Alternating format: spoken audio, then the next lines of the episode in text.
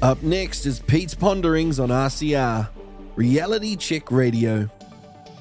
Pete's Ponderings is a selection of Pete's candid commentary on everyday issues for Kiwis, taken from his show, Afternoons. Listen to the live broadcast of Peter Williams' afternoon show at 1 p.m. Mondays, Wednesdays, and Fridays, right here on RCR, Reality Check Radio.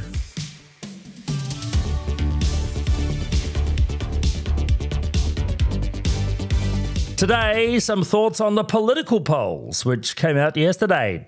Another day, another name suppression disgrace, and what's going on at the Ministry of Education.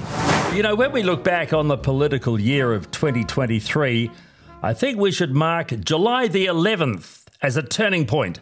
That's because yesterday's poll results showed a marked change in direction a direction which is leading, I think, to a national and ACT government being formed after October the 14th. First came the Talbot Mills results, with Labour on the skids, down five points to just above 30, and the Nats edging up one to 36. Uh, with ACT pulling a solid 12%, the centre right bloc is comfortably ahead of a Labour Greens Te Pāti Māori combo. The polling company works for the Labour Party, and uh, even their commentators marked this survey as a major change in the mood of the electorate. And after that came the New Zealand Herald's poll of polls, which included the latest Talbot Mills numbers. And it's also now saying a centre right coalition is the most likely outcome of this year's election. National averages 35.5 in the poll of polls, ACT 11.2, a total of 46.7, which is significantly ahead of Labour Greens TPM on 45.5. Uh, the next poll out will be the Taxpayers Union Curia result, probably later this week. Uh, last month, that poll had National and ACT with enough seats to form a government. And after what's happened with the Labour Party in the last month, it would seem very unlikely that we'll see an improvement in uh, that party's fortunes in this month's Curia poll. Yesterday's big hit to Labour may be the start of a long, slippery slide to electoral defeat. You're listening to Pete's Ponderings on RCR, Reality Check Radio. Another day, another name suppression disgrace. Yes, somebody described as a high profile radio host was caught driving on Auckland's North Shore with a breath alcohol reading of 976. Uh, that is pretty close to four times the legal limit of 250 micrograms per litre of breath. All we know is that this high profile radio host is a woman, but she has permanent name suppression because the judge said she would suffer extreme hardship if her name was published. You know, I doubt that very much. Would she lose her job? Well, there's no particular reason why she should if she's still capable of doing it to the standard required. So, what is the hardship? The embarrassment of having your name published? I'm sorry, but that is not hardship. I had a drink driving conviction uh, back in 1999. I think I was three times over the limit, and I copped a bit of media flack because my lawyer got me three months disqualification from driving instead of the mandatory six months. This woman has been suspended for 28 days. 28 days and permanent name suppression for being four times over the limit. That's hardly a punishment. Uh, in my case, the Sunday papers wanted a hit. I thought there was no point in making excuses. I fessed up, even posed for a picture with the new bike I'd bought to get me to work, and the story very quickly disappeared. I found then that honesty is the best way to diffuse a negative story about you. But this name suppression lark is just becoming a joke, especially the permanent name suppression. First, the kiddie porn collector in Wellington, now the drunk driving DJ in Auckland. Add in the James Wallace saga before he was finally outed, and the nonsense surrounding this so called political figure in Auckland with his trial postponed until next year. And you have four name suppression cases inside a month where real justice has only been done once. And heaven forbid the James Wallace case took five years to be resolved. This country deserves so much better. Our text machine is now live. Send us your thoughts by texting your message to 2057. That's 2057. So get in touch with us now.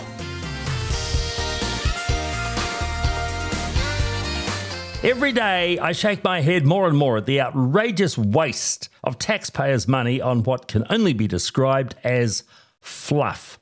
You see, this government seems to think that the best way to solve a problem is to spend money on advertising. The Road to Zero campaign is a classic case in point. Are they planning to build safer roads? Uh, not for a while, but for now, let's spend a few hundred thousand on some TV advertising telling people to drive safer. Now we have news of a campaign called Every School Day is a Big Day. It was started last August with the aim of getting more kids to school so as to improve attendance statistics and stop truancy or reduce truancy.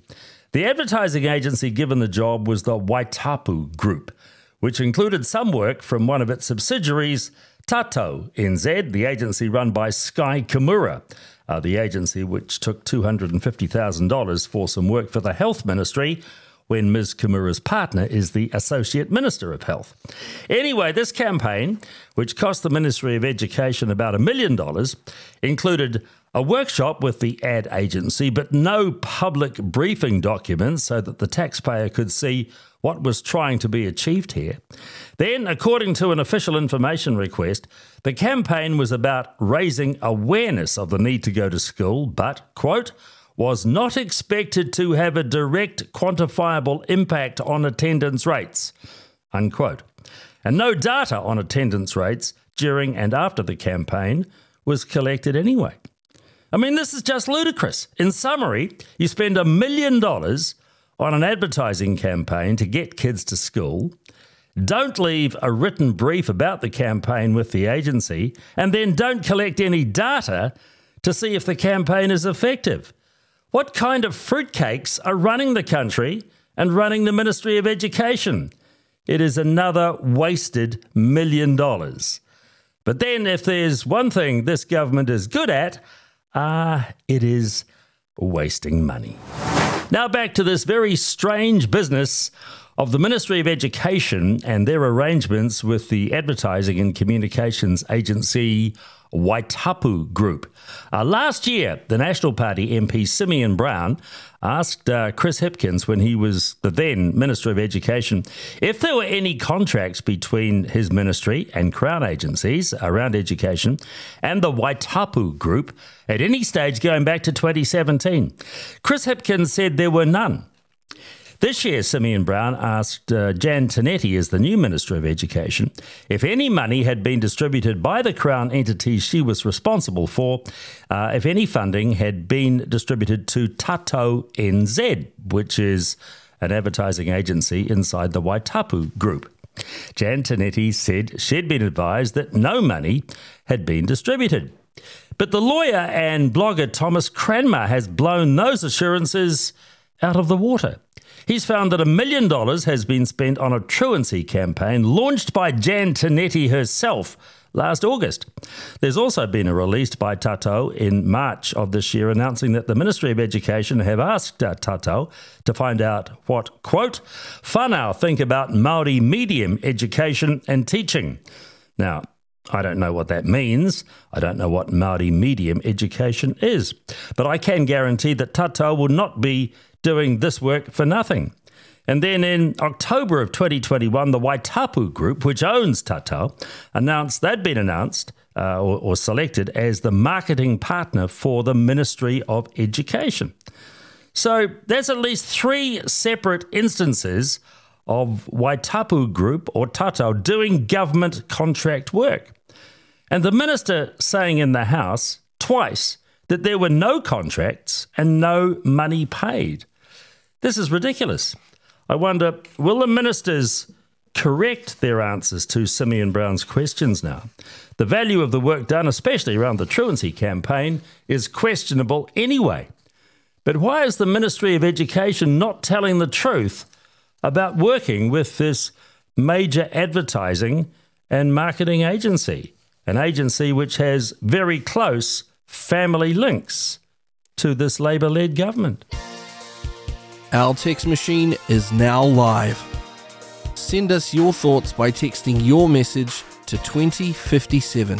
That's 2057. So get in touch with us now.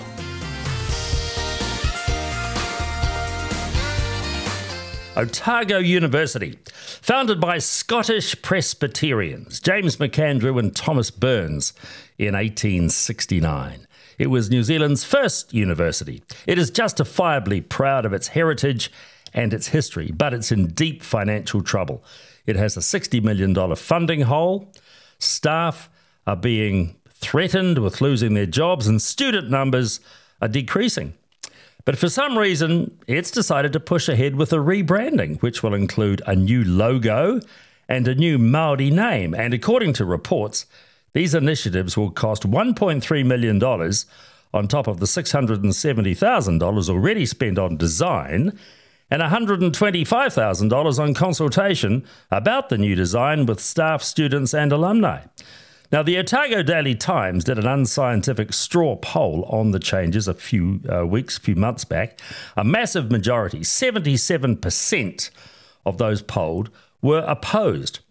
The paper's letters to the editor were also mostly opposed to the change. Yet the Chancellor, Stephen Higgs, now says the University Council's decision to endorse the changes followed strong support for them from staff, students, and alumni. I wonder how can that be? Will he release the results of the research? Because frankly, after what I've read and seen the reaction in recent months, I don't believe it. I reckon this is a colossal and irresponsible blunder by the University Council. You're in a deep, dark financial hole, yet you commit to spending another million dollars on an unnecessary project. Why? I'm sure the answer is that the government told them to do it. I'd wager a lot of money a public poll in Dunedin would be steadfastly against the plan. But the university constantly pipes this line about being a Te led university by 2040. See where I'm coming from? But what the hell does that even mean? Intriguingly, those who run the place must know that its new branding and logo will not be well received so they intend to use the current coat of arms plus a new stylized version of it for formal situations like graduation ceremonies and also get this also for international marketing. So tell me again, what is this $1.3 million being spent for? You're listening to Pete's Ponderings on RCR, Reality Check Radio some correspondence which has uh, come in in the last few days. This is from Hans or Hans. Uh, he writes about identifying as cats, as we have talked about once or twice on this show. Uh, just heard from a 14 year old. She has a girl in her class identifying as a fox. Despite the dress code at the school, uh, she is or it is allowed to prank around with a set of fox ears on its head and a tail on its arse. Uh, gone crazy or what? Uh, totally gone crazy. Thank you for that, Hans. That is just. It is just ludicrous. Uh, good afternoon, Peter writes. Ron, this racial discrimination is driving people out of the country.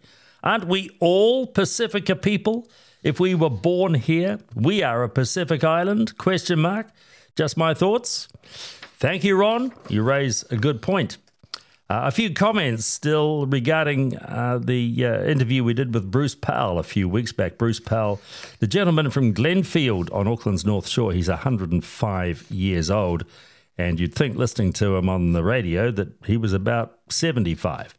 Uh, Pamela says, a brilliant podcast with that inspiring gent.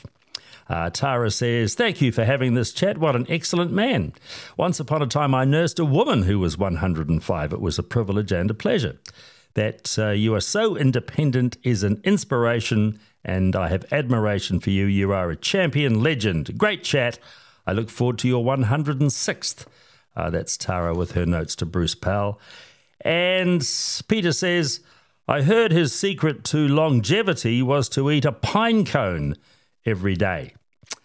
Uh, I don't know whether or not that's totally true, Peter, but uh, good try.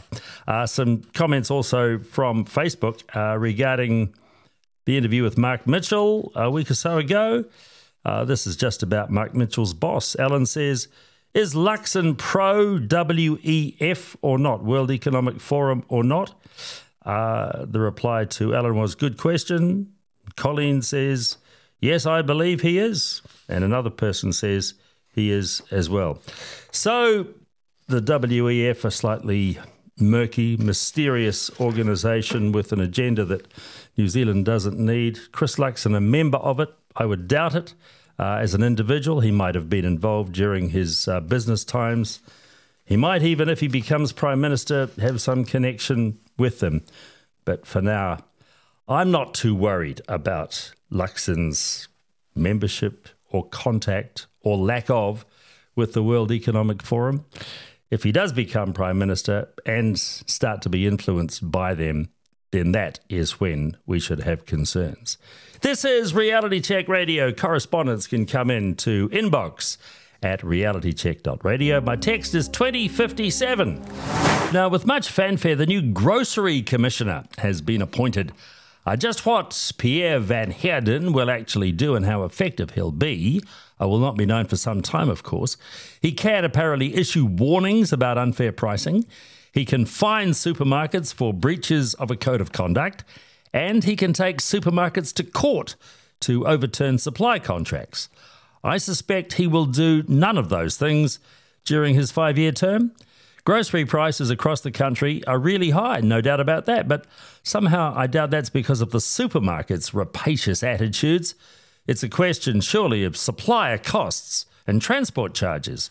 Look, I'm not here to defend supermarkets. To me, the only outrageous behaviour they've been guilty of in recent years are the land covenants, where one chain prevented the other from building nearby, therefore denying consumers more competition in the same neighbourhood. Uh, but the line that annoys me most about the reporting around Van Heerden's appointment is that supermarkets were making a million dollars in excess profits every day. Shock, horror. Uh, a few points here. Who decides what an excess profit is? Second, do you know how many supermarkets there are in New Zealand? Let me tell you, Countdown has 185 stores, and there are 140 New Worlds and 57 Pak'nSaves. That's 382 supermarkets in the country. Divide a million dollars by 382, and on average, then, each supermarket makes a measly $2,600 in so called excess profits each day. Is that outrageous in an industry which turns over $20 billion a year? I mean, many supermarket operators, yes, are very wealthy, but the owner operators in the foodstuffs group have taken huge risks and they've invested lots and lots of their own money to get into the business. This grocery commissioner appointment is really just a sop to those who don't like people getting wealthy. My guess is he won't make a blind bit of difference to this country's grocery prices. You're listening to Pete's Ponderings on RCR, Reality Check Radio. One of the less commented on aspects of the Green Party manifesto, which came out last weekend, was the part on local government. As everybody knows, the increased costs that our local councils are putting on us every year are getting out of hand. Double digit rates rises just cannot continue, and other ways have got to be found for local authorities to raise revenue. Under this Labour government, the answer is to reduce the number of local councils and take away more and more of their central tasks, like providing water services and the issuing of resource and building consents, uh, so they'd have less work to do and theoretically wouldn't have to charge as much for their rates. Uh, yeah, right. Now, those are ideas which should and thankfully are being pushed back against and hard. What local government really needs are rather revenue raising tools, and this is where the Greens have actually come up with some reasonable ideas. They've said in their manifesto that local authorities should have the ability to charge targeted environmental taxes, congestion charges, resource rentals, and tourism infrastructure levies so that they can better fund local infrastructure projects without relying solely on rates.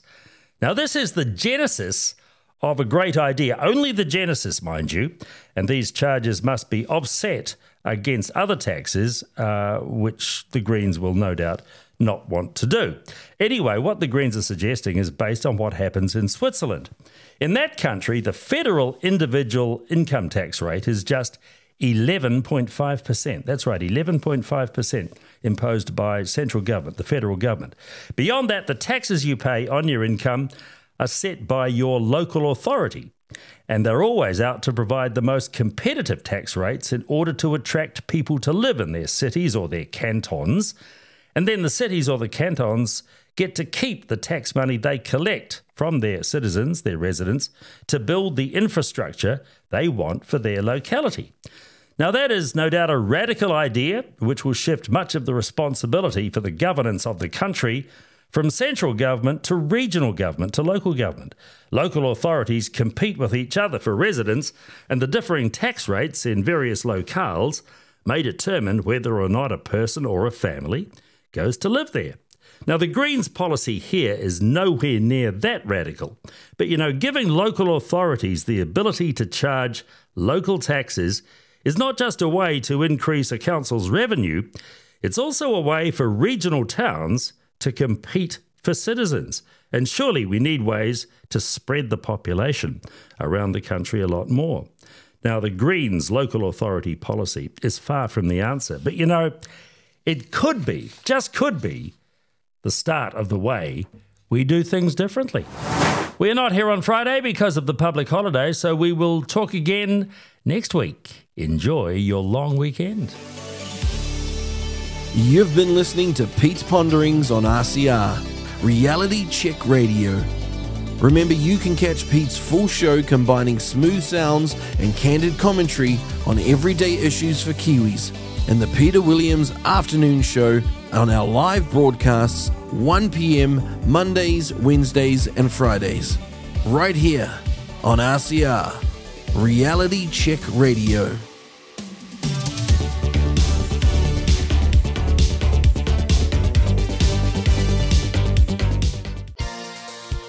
Our text machine is now live. Send us your thoughts by texting your message to 2057. That's 2057. So get in touch with us now.